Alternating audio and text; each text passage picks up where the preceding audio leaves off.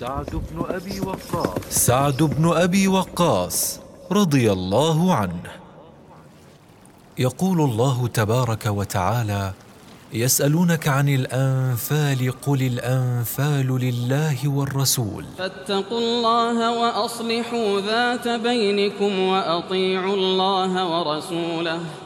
وأطيعوا الله ورسوله إن كنتم مؤمنين.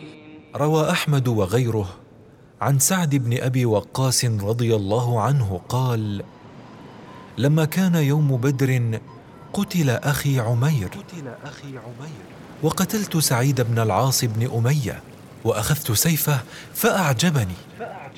فجئت به إلى النبي صلى الله عليه وسلم فقلت يا رسول الله إن الله قد شفى صدري من المشركين إن الله قد شفى صدري من المشركين فهب لي هذا السيف. فقال ليس هذا لي ولا لك اذهب فاطرحه في القبض.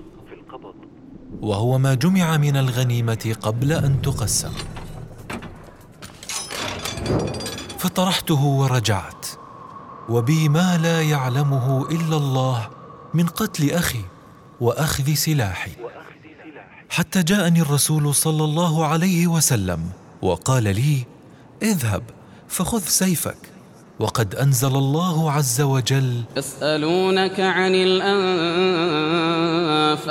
قل الأنفال لله والرسول.